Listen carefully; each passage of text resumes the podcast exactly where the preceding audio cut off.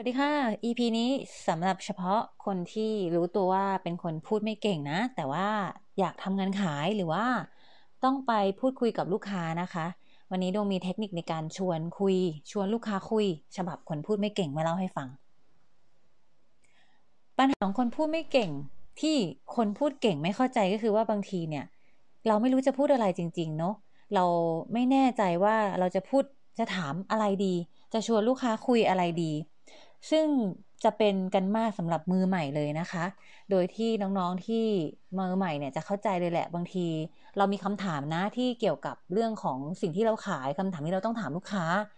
แต่การที่เราจะสร้างสายสัมพันธ์กับลูกค้าหรือว่าสร้างบรรยากาศดีๆ กับใครสักคนหนึ่งกับลูกค้าที่เรากำลังจะไปติดต่อเนี่ย การที่คุยเรื่องอื่นก่อน หรือว่าเรื่องสัพเพเหระก่อนเนี่ยมันเป็นเรื่องที่เราสามารถที่จะช่วยทำให้ลูกค้าเนี่ย เปิดใจกับเราได้ ในภาษาอังกฤษเขาก็เรียก rapport ภาษาไทยก็คือการสร้างความสัมพันธ์นี่แหละนะคะ วันนี้ดวงเลยมีเทคนิคที่ดวงเรียกว่า 5 คอ ในการที่จะเอาไว้เป็นหลัก ถ้าจำห้าคอนี้ได้นะคะ เราจะชวนลูกค้าคุยได้ไม่รู้จบเลยแหละ มาเริ่มกันที่คอแรกเลยแล้วกันเนาะ ตัวคอตัวแรกนะคะ คาดการคือคนเราเนี่ยชอบที่จะออกความคิดเห็นอยู่แล้วแหละ ถ้า เราถามลูกค้าสวมบทให้ลูกค้าเป็นสวมบทเป็นผู้พยากรณ์อะไรสักอย่างหนึ่งถามลูกค้าเกี่ยวกับการคาดการเศรษฐกิจปีนี้ คาดการอนาคตข้างหน้าในอีกไตรมาสข้างหน้าในอีกสามเดือนข้างหน้า ลักษณะคำถามแบบนี้ค่ะ เป็นคำถามปลายเปิดที่จะเปิดโอกาสให้ลูกค้าเนี่ย แสดงความคิดเห็นออกมาแล้วเราก็ตั้งใจฟังอย่างเดียวเลย ไม่ต้องถามอะไรต่อ ข้อตัวที่สองนะคะ คอคือคอตัวที่สองคือคำถามเกี่ยวกับธุรกิจคำถามตัวคอเกี่ยวกับธุรกิจเนี่ยคำถามเกี่ยวกับธุรกิจเนี่ยจริงๆ เป็นคำถามที่ถ้ายิ่งเราไปเจอกับเจ้าของเองเลย หรือว่าเป็นผู้จัดการหรือว่าเป็นคนที่ต้องดูแลธุรกิจของเขานะคะคำถามนี้เขาก็จะมีคำตอบยาวที่สามารถที่เราจะฟังได้เรื่อย ๆ เลยเนาะไม่ว่าจะเป็นการถามเขาว่าธุรกิจของเขาในช่วงโควิดเนี่ยค่ะ มีผลกระทบยังไงบ้างคะพี่ หรือว่าพี่คะองค์ช่วงนี้เป็นยังไงบ้างคะองค์กรเติบโตลูกค้าลดลงหายไป เยอะไหมคือ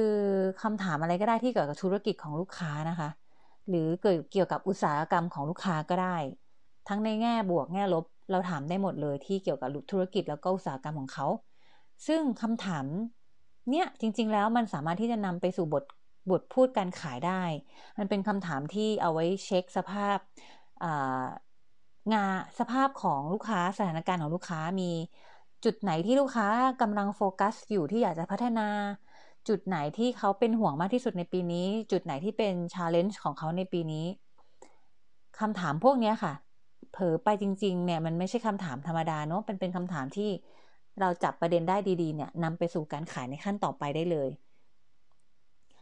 และตัวคอตัวที่ 3 ค่ะ ความคิดเห็น เราลองหยิบเอาสถานการณ์อะไรสำคัญสำคัญที่เกิดขึ้นในอุตสาหกรรมของลูกค้าขึ้นมาค่ะในโลกธุรกิจขึ้นมา เหตุการณ์ที่เกิดขึ้นทั้งในประเทศต่างประเทศระดับระดับไหนก็ได้ยกขึ้นมาเลย แล้วก็ถามเขาว่าพี่คิดไงบ้างคะพี่มีความเห็นยังไงบ้างคะพี่ จากประสบการณ์ของพี่พี่คิดว่าไงบ้างคะแล้วเราก็ตั้งใจฟังอย่างเดียวเลยค่ะ คอตัวที่ 3 คอความคิดเห็นก็เป็นอีกคำถามหนึ่งที่เราสามารถที่จะ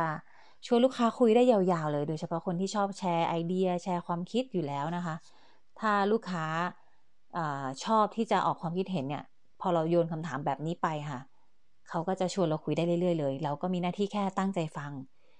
ว่าเขาพูดอะไรแล้วก็แสดงความคิดเห็นหรือว่า ถามความคิดเห็นต่อไปเรื่อยๆเลยค่ะ ข้อตัวที่ 4 ความชอบ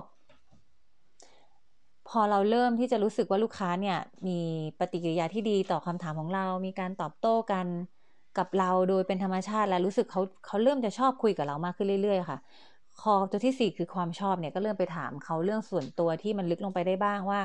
เขาชอบทำอะไรงานอดิเรกเขาทำอะไร เรื่องส่วนตัวก็ได้เรื่องความชอบที่เป็นงานอดิเรกของเขาค่ะ อะไรก็ได้ ในการถามเกี่ยวกับความชอบเนี่ยจริง ๆ แล้วมันก็เป็นการหา คอมมอนอะไรบางอย่างกับลูกค้าเป็นการหาสิ่งที่เราจำเหมือนกับลูกค้า แล้วก็ทำให้เรามีความสัมพันธ์ที่ดีขึ้นทำให้ลูกค้ารู้สึกว่าชอบเรามากขึ้น เพราะว่าคนเราเนี่ยชอบคุยกับคนที่มีความชอบเหมือนกันถูกไหมคะเพราะฉะนั้น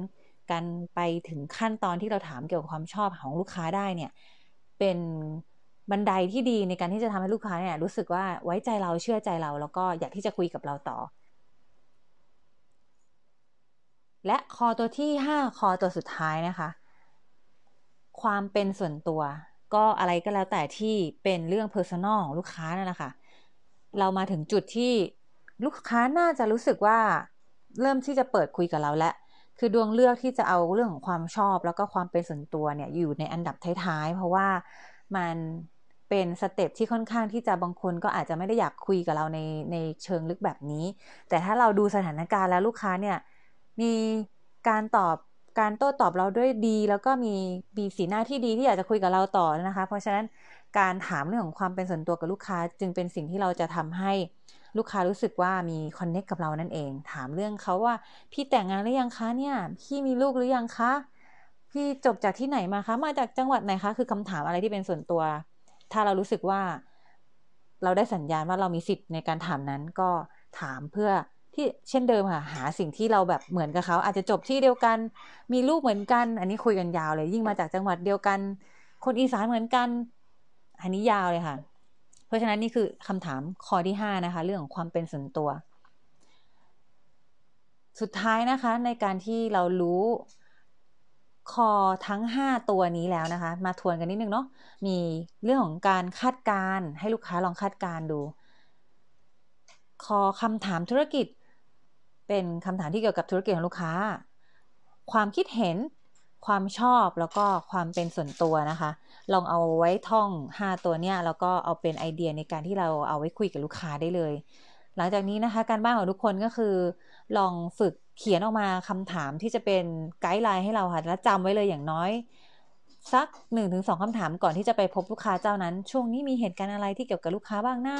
จะถามคำถามเกี่ยวกับธุรกิจอะไรลูกค้าดีหน้า ความคิดเห็นอะไรดี ลองท่องเก็บไว้ในสต็อกเราค่ะ เราจะได้พอไปถึงหน้างานจริง ๆ ไปอยู่กับลูกค้าจริง ๆ เนี่ย เราจะได้มีคำถามพวกนี้เอาไว้ถามลูกค้าได้เลยเนาะหลังจากนี้ก็ไม่ต้องเป็นกังวลแล้วนะคะ คนที่พูดไม่เก่งอย่างน้อยรู้